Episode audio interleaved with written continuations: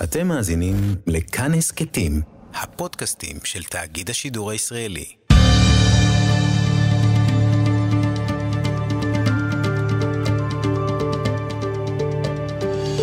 כיוון הרוח עם בני טייטלבוים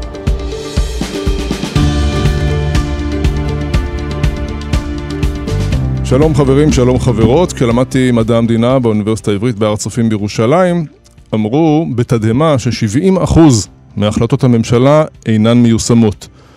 ואז אמר המרצה, מזל שרק 30% מבוצעות.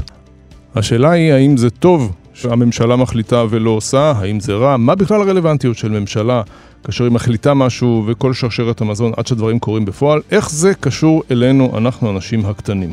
על כל הנושאים הללו, ממשלה, מדינה, אנחנו נדבר בחצי שעה הקרובה, שיחה, אני מבטיח שתהיה מרתקת עם עובד יחזקאל, שלום עובד. שלום וברכה. אותך אני זוכר כמזכיר הממשלה בשנים שאהוד אולמרט היה ראש ממשלה, נכון? תזכיר לנו איזה שנים? 2007-2009. היום אתה יושב ראש תרא, ייעוץ אסטרטגי ומחקר, גם יושב ראש המכללות לוינסקי ווינגייט, ומלמד ממשל באוניברסיטת רייכמן בהרצליה. ממשלה, מדינה, בשיעור באזרחות זה אותו דבר, לא? זהו, זה היה, וזה כבר איננו. זאת אומרת, אנחנו במודל אחר לגמרי של יחסי מדינה-ממשלה. בני, אנחנו זוכים לחיות בתקופה מרתקת.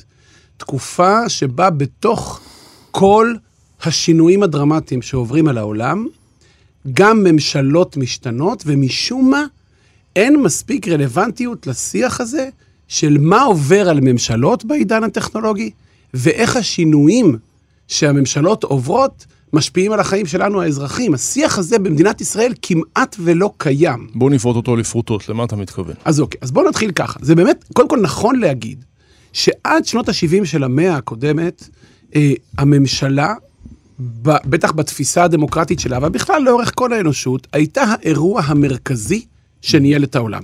פוליטיקה וממשל, פוליטיקה ושלטון, לא משנה לאן תיקח את זה, גם בתקופת המהפכות הגדולות, גם בתקופת השינויים הגדולים שהעולם עבר, טרם השינויים הטכנולוגיים של העידן הנוכחי, ממשלות ניהלו את האירועים. הגיבורים שאתה תראה לאורך כל ההיסטוריה עד שנות ה-20, הם מנהיגים של מדינות, הם מפקדים של צבאות. אנחנו נראה שהמערך הזה שנקרא פוליטיקה וממשל מנהל את העולם.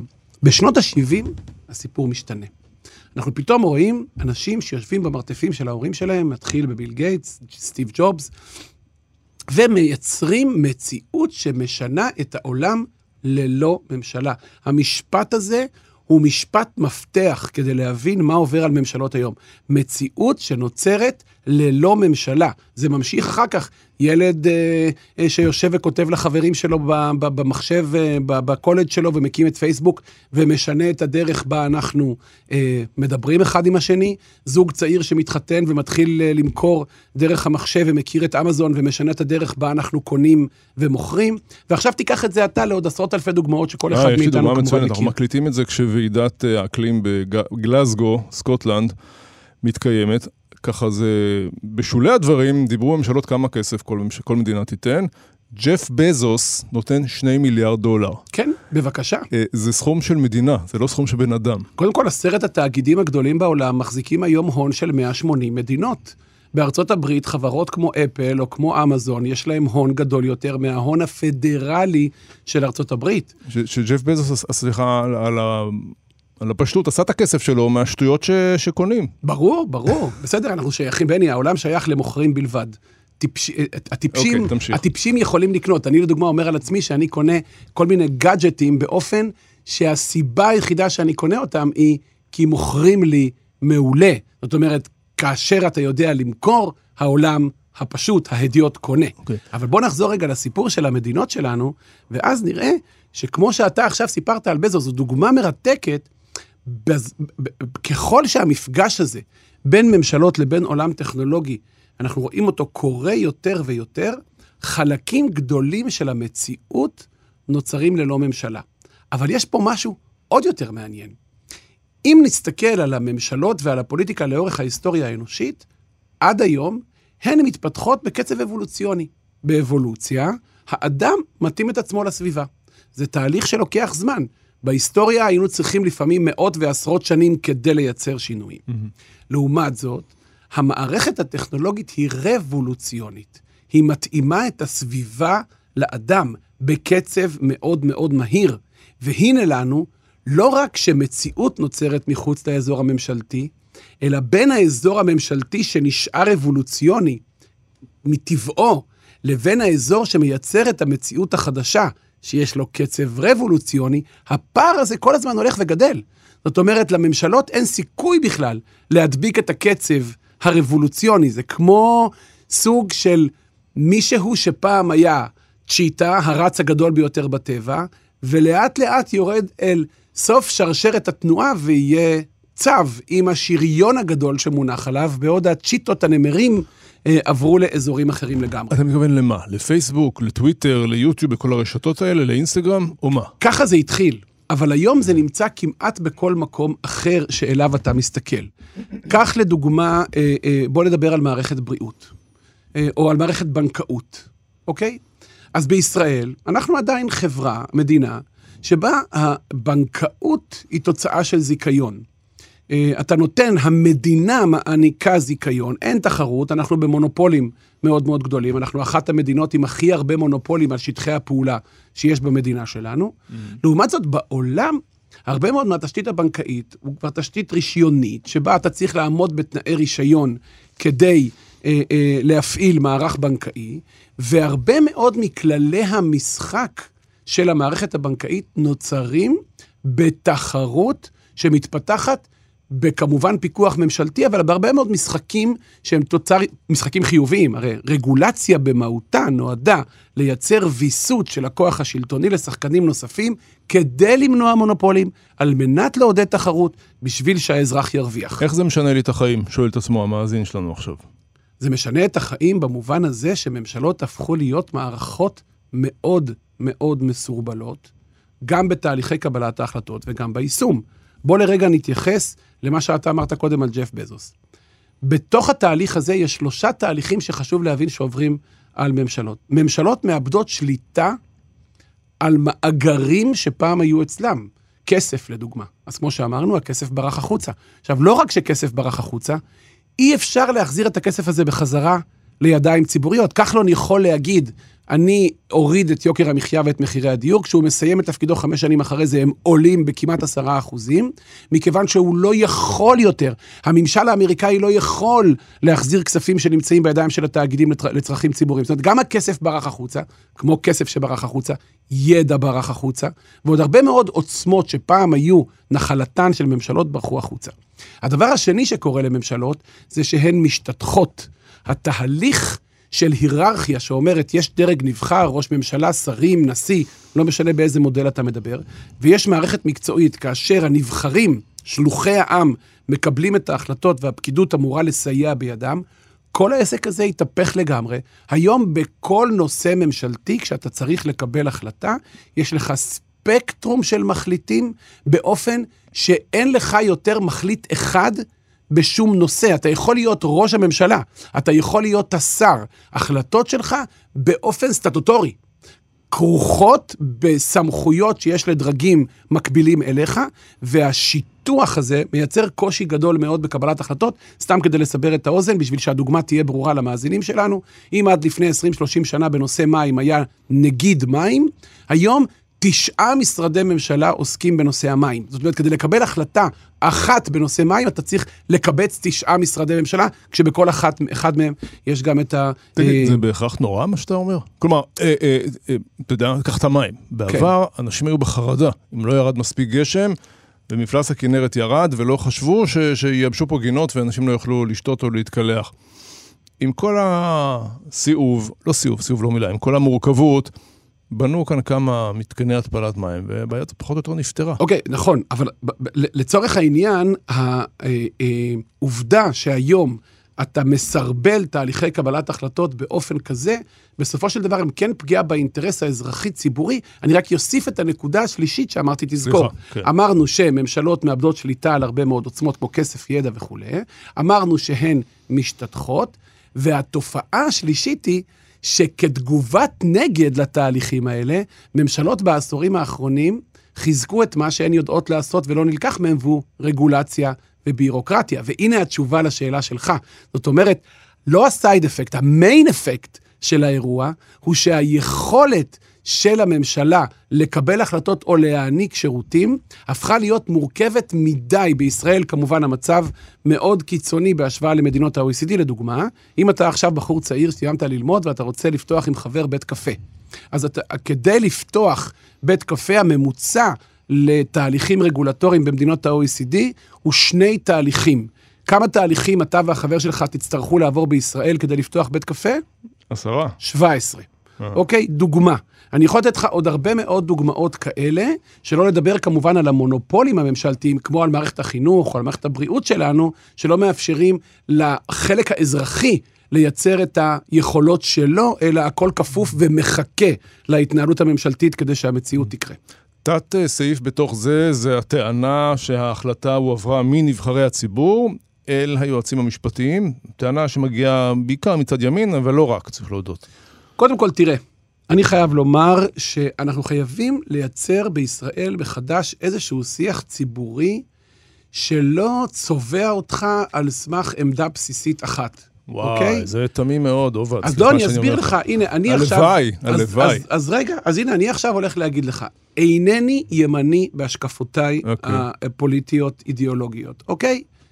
ובכל זאת, אני טוען שיש קשיים גדולים מאוד במערכת המשפטית הישראלית. אני חושב שהמערכת המשפטית הישראלית מנהלת קרב שליטה על כוח, אני תכף אגע במושג הזה, על חשבונה של המערכת הממשלית, ובעצם כך פוגעת באינטרס הציבורי. עכשיו, אתה צודק, ברגע שמישהו אומר כזה משפט, הוא מיד צבוע, הוא ימני, אה, הוא ביביסט וכולי. אם יש משהו שאני שמח עליו שקרה בשנה החולפת, זה שנתניהו הפסיק להיות ראש הממשלה שלנו, אוקיי? יחד עם זאת, המציאות הציבורית בישראל צובעת היום איזשהו, איזשהו צד של אמת וצד של שקר, או צד של נקרא לו צד האור אל מול צד החושך, ולצערי הרב, הדיון אה, אה, מפספס את המשמעות האמיתית שלו. בואו ניקח את מה שאנחנו מדברים על המערכת המשפטית. קודם כל, בכל העולם יש הפרדה בין הייעוץ המשפטי לבין התביעה. כאשר יש לך כוח של תביעה ביד, יש שני כוחות במערכ... במערכות הדמוקרטיים, הדמוקרטיות, שהכוח שלהן הוא מעל ומעבר כוחו של כל אחד אחר, כולל ראש המדינה. זה כוח התביעה וכוח האכיפה. התביעה והמשטרה. לחבר'ה האלה יש אפשרות לקחת אותך למעצר. לחבר'ה האלה יש אפשרות לפרסם את אה, אה, אה, עוונך ברבים וכולי וכולי. ולכן דווקא הם, להגיש כתב אישום נגדך כמובן. נכון מאוד, ולכן דווקא הם צריכים להשתמש בכוח הזה במשורה רבה מאוד מאוד. והם לא עושים את זה?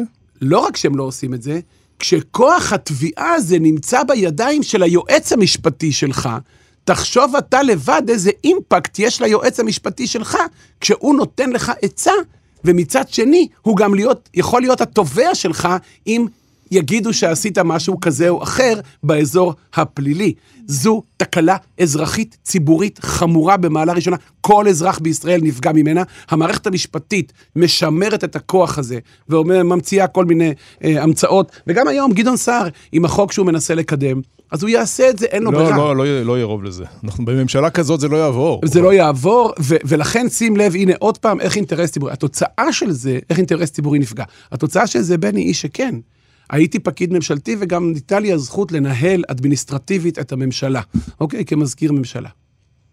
היום כשאתה פקיד ממשלתי ואתה מקבל החלטה, אתה פועל משני צירים מנוגדים. אחד, אתה מנסה לעשות את מה שאתה צריך, אבל במקביל, אתה כל הזמן צריך להבטיח שההחלטה שאתה מקבל תעמוד במבחנים משפטיים. עכשיו, אין אפשרות לקבל ככה החלטות. תפקידו של היועץ המשפטי לממשלה הוא לא להיות, או של היועצים המשפטיים במשרדים, הוא לא להיות זה שאומר מה מותר לך ומה אסור לך לעשות, אלא הוא זה שאמור לעזור לך לעשות את מה שאתה רוצה לעשות על פי כל דין ובהתאם לחוק. הוא צריך לעזור לך להתאים את ההחלטות שאתה מקבל. הוא לא יכול להיות זה שמחליט במקום העם, במקום נבחר הציבור, במקום המדיניות שהממשלה מנסה להוביל. ונכון להיום, בהרבה מאוד אזורים, לצערי הרב, המציאות המשפטית מכתיבה שורה ארוכה מאוד של אזורים, שבהם יכולת התמרון של מקבל ההחלטות מאוד מאוד מצומצמת. בוא נחזור לנושא הטכנולוגיה והממשלה. אתה בעצם כן. טוען שמה, שהטכנולוגיה אה, עשה איזשהו ביזור של הכוח והעבירה אותו מהממשלה אלינו בעצם. נכון מאוד. זאת אומרת, וזאת נקודה מאוד מאוד מה, חשובה. מה רע בזה כל כך, סליחה? לא רע, זה מצוין, אה, אבל אוקיי. איפה התקלה, בני? או. התקלה נמצאת בשני אזורים. קודם כל, נחזור על מה שאנחנו אומרים, כדי שלמאזינים זה יהיה מאוד מאוד ברור. התהליכים שדיברנו עליהם יצרו תופעה מאוד מעניינת, שאזור היווצרותה של המציאות בחלקים גדולים כבר איננו בממשלה, אלא דווקא מחוץ לשדה הממשלתי, בוא נקרא לו החברה האזרחית. החברה האזרחית כוללת גם את החברה הציבורית וגם את החברה העסקית, היא כל מה שאיננו ממשלתי, כל מה שהוא לא המגזר הממשלתי, אוקיי? עכשיו, בתוך המציאות הזאת, אנחנו רואים שהרבה מאוד מהפעילות נוצרת ללא ממשלה. עכשיו, איפה התקלה? בשני אזורים, כמו שאמרתי. הממשלות, בטח הממשלה הישראלית, עדיין לוקחת על עצמה את האחריות כאילו והיא המדינה. החברה האזרחית שפועלת מול הממשלה, אומרת, אנחנו צריכים ללכת לממשלה ולדרוש ממנה. אלה ואלה טועים. בואו נראה איפה כן נמצאת דווקא ההזדמנות החדשה. ההזדמנות החדשה של הממשלה היא ברגע שהממשלה תגיד על עצמה את הדברים הבאים. אחד, אני כבר לא אחראית על הכל. שתיים, לא רק שאני לא אחראית על הכל, יש אזורים שלמים שבהם אני פשוט לא יכולה. ושלוש, מה שגם מדבר בסופו של דבר על תקציב, אני גם לא יכולה לתקצב כל דבר, כי אני צריכה לתעדף. נכון. עכשיו, שיהיה ברור, בני, אני מאוד בעד מדינה, ובעד ממשלה, ובעד ממלכה.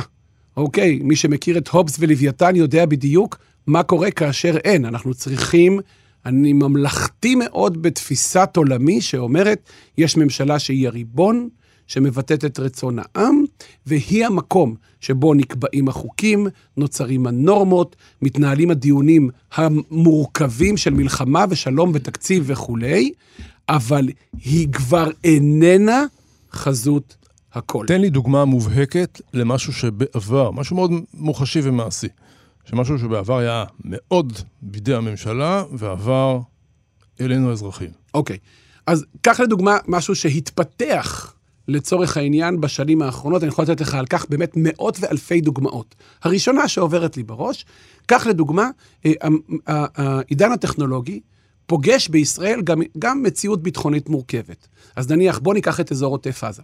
באזור עוטף עזה, ירי טילים קבוע וכולי, טכנולוגיה שמייצרת זמינות של הרבה מאוד מידע, התוצאה של זה היא עלייה במפלס הלחץ הנפשי והקשיים הנפשיים של אזרחים אה, בתושבי עוטף עזה, ובוא נגיד שבמיוחד ילדים שהם עדיין רכים, נולדים, עוללים, שצריך לעזור להם, אוקיי?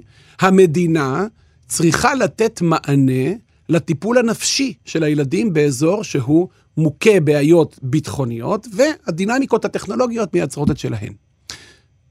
אתה יודע מי נותן את החוסן הנפשי לתושבי עוטף עזה? לא המדינה, אלא, החברה האזרחית. מרכזי חוסן שקמו מחוץ למנגנון הממשלתי. שמתוקצבים בטח על ידי הממשלה. הם מתוקצבים על ידי הממשלה באופן מאוד חלקי באמצעות תקנות תמיכה. הגופים האלה משוועים לכסף ממשלתי, ואת רוב המאמץ שלהם הם עושים באמצעות גיוסים של תקציבים לא ממשלתיים. והממשלה, שים לב מה אני אומר, בצדק, לא צריכה לתקצב אותם באופן, באופן שמאבד את עצמה, את הממשלה לדעת מבחינה תקצובית. הממשלה אבל צריכה לעשות משהו אחר. הממשלה צריכה לשאול את עצמה, איך הפתרון שמרכזי החוסן מייצרים מבחוץ עוזר לה? שים לב מה אני אומר. לו מרכזי החוסן יגידו לממשלה, אנחנו לא פה רק כדי שתתקצבי אותנו, אלא אנחנו בעיקר פה כדי להראות לך שיצרנו תשתית של פתרונות בלעדייך. ולכן אנחנו אזור ההשקעה החכמה שלך. זאת אומרת, לו החברה האזרחית תשנה את הנרטיב שלה, שים לב מה אני אומר, גם עליה יש אחריות. אם אתה עכשיו חברה אזרחית ואתה הולך לממשלה, ואתה אומר, תפתרי לי בעיה, היא תגיד לך, אני לא יכולה, למי אני אפתור קודם? יש מאה אלף. אם אתה הולך לממשלה ואומר לה, תתקצבי אותי, היא תגיד לך, אבל את מי קודם, אותך או את אלמנות צה"ל, או את האוכלוסיות בעלות צרכים מיוחדים, או, או צרכים ביטחוניים. זאת אומרת, אם אתה, חברה אזרחית, תמשיך לעבוד מול הממשלה, התקלה של הממשלה היא שהיא חושבת שהיא עדיין שם. אבל אם אתה, החברה האזרחית, תגיד לה, נכון, את שם, אז תתקצבי אותי או תפתרי לי בעיות, אנחנו ב-dead end, אין תוצאה. לעומת זאת, אם החברה האזרחית והמודלים האלה עובדים יותר ויותר, בני, אם תרצה גם אפשר יהיה לתת דוגמאות חיוביות. אם אתה תלך לממשלה ותגיד, תראי את הפתרון שאנחנו יצרנו, אנחנו גם יודעים מה את לא יכולה. והיא תגיד לך, נכון, יש תחומים שאני לא יכולה. אבל בואי תראי איך את כן יכולה באזורים המסוימים האלה להשקיע בנו באופן חכם. מה שיקרה הוא כדלקמן. אחד, הממשלה תהיה מעורבת, היא לא תתקצב, אלא היא תשקיע באופן חכם כדי ליצור מציאות שנותנת פתרון לאינטרס האזרחי. בטווח ארוך גם יעשה לה חיסכון. היא תייעל את השירות, כי אתה יודע, דרך אגב, מה ממוצע הזמן היום שילד בבית ספר מחכה כדי לקבל טיפול נפשי? אין לי מושג. למעלה משנה. אוי, אתה מבין על ב- מה אני מדבר? בעוטף עזה? במדינת ישראל באופן כללי ובעוטף עזה, והמזל הגדול הוא שקורים שני דברים. הורים בקטעים האלה לוקחים את הילדים לטיפולים פרטיים, או מרכזי החוסן והמאמץ האזרחי יודע בכל זאת לקצר תורים ולתת מענים דחופים. אוקיי, זו רק שאלה של זמן עד שבישראל נצטרך לה- להקים מגן דוד אדום. גם לזה אני במקרה מכיר את ער"ן, אתה יודע שער"ן מקבלים, ער"ן עזרה ראשונה נפשית, ונט"ל, נפגעי טראומה לאומית, מקבלים אלפי שיחות ביום, אלפים. הנה לך המאמץ המרכזי, ועכשיו אתה רוצה שאני אפתיע אותך? נפגעי טראומה לאומית, הלומי הקרב של מדינת ישראל, נכון? Uh, התקציב השנתי שלהם uh, הוא מעל ל-20 מיליון שקלים. אתה רוצה לנחש מה החלק של ממשלת ישראל במימון הפעילות של טיפול בהלומי הקרב שלה? הלומי הקרב, אין יותר ש- מזה. שאינם נכי צה"ל, צריך לומר, נכון? הלומי קרב שהם תוצר של אה, אה, מלחמות וכולי, נכות היא אזור אחר, אנחנו מדברים על הלם קרב, זו תופעה מאוד ייחודית שמטופלת לא, ב... הלם קרב ממלחמה, אתה אתה מוכר, יש לך אחוזי נכות. אז אני לא מדבר על אחוזי הנכות, אני מדבר על הטיפול, על הליווי, על המציאת אוקיי. תעסוקה, לא על הטיפול כמה הנפשי. המדינה מממנת? מתוך תקציב של למעלה מ-20 מיליון שקל, פחות ממיליון. Mm. את כל יתר המאמץ בהלומי הקרב שלנו עושה החברה האזרחית. אני זוכר, אמ, אתה היית מזכיר ממשלה, דברים שאמר, נדמה לי שזה היה צבי האוזר, שהוא היה גם מזכיר ממשלה, נכון? אני לא טועה. נכון? צביקה החליף אותי בתפקיד. אוקיי, והוא אמר שאחרי שדן בראון כתב את הספר שלו, צופן דה וינצ'י, נכון. עם כל המחילות שם ברומא, בוותיקן וכולי, אמר בוא נביא לפה את דן בראון, ניתן לו מימון של שנה, מחיה של שנה, יושב כאן בירושלים, יכתוב ספר על אה, המחילות והצדדים המרתקים וקסומים ואפלים של ירושלים, יבואו לכאן מיליוני תיירים, ובא לציון גואל. אבל אז אמר, כמה בעיה קטנה, היועץ המשפטי אמר, אי אפשר ככה, אי אפשר ככה, וזה לא הולך ככה, ואי אפשר, ואין סעיף תקציבי כזה. זה לא יצא לפועל, הרעיון הפנטסטי הזה. אה, זו, אני לא אגיד פשיטת רגל, אבל זה, זה, זה טמטום שלפעמים אתה יוצא עשן מהאוזניים, שהמערכת לא מצליחה, אתה יודע, לפעמים השכל הישר גם כן צריך איפשהו לבוא לידי ביטוי. אני, אה, לצערי הרב, מסכים עם צביקה לניתוח שלו וגם לדרך שבה צביקה ראה את עבודתו כ- כמזכיר ממשלה. אני חייב לומר לך שבהרבה מאוד אזורים של פקידות בכירה בממשלה, אתה תשמע את הקולות האלה. אה, אה, אני, אני אולי אנסה לתאר את זה באופן ציורי. בוא נגיד שאם אתה מנהל של חברה, אנחנו עכשיו כאן בתאגיד כאן, ובתאגיד כאן יש מנכ"ל, נכון?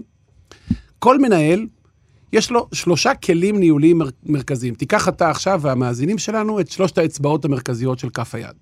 ונגיד שבאצבע אחת אה, המנהל יש לו את ה... הוא מנהל את הכסף, באצבע השנייה הוא מנהל את האנשים, ובאצבע השלישית הוא מנהל את שיקול הדעת הניהולי שלו. עכשיו, תחשוב לרגע לא על מנכ"ל כאן, אלא על מנכ"ל חברה ממשלתית. באצבע של הכסף, מי שמנהל את הכסף זה אגף התקציבים והחשבות הכללית, וזה לא הוא, תוריד את האצבע הזו למטה. משרד האוצר. את האצבע השנייה של האנשים הוא לא מנהל, אלא נציבות שירות המדינה מנהלת. תוריד את הכלי השני הזה למטה, ואת האצבע של שיקול הדעת הניהולי, הרבה מאוד פעמים מנהלים היועצים המשפטיים או המבחנים הרגולטוריים בירוקרטיים שטבועים בנוהלי העבודה שלו. והנה לך איך למנכ"ל כאן, או למנכ"ל של כל חברה עסקית, או למנכ"ל של כל תאגיד אזרחי ציבורי בחברה האזרחית, יש כלים ניהוליים, והנה לך איך כשאתה מנהל בממשלה, אתה מראש נטול כלים ניהוליים. שמע, לפי מה שאתה אומר, זה כמעט נס שהעסק הזה קיים. זה כמעט נס שהעסק הזה קיים, חד משמעית, אבל דרך אגב, לבן גוריון היה משפט מדהים. בן גוריון אמר פעם, אם אתה רוצה להיות ריאליסט בארץ ישראל, תקום כל בוקר ותתפלל לנס. חד משמעית. אבל הוא אמר את זה בהקשר אחר, הוא אמר את זה בהקשר הביטחוני של בכלל המדינה שלנו קיימת. היום מצב המשילות בממשלת ישראל מאוד מאוד ירוד. השיח על חוסר יכולת המשילות לא מתקיים באזורים נכונים.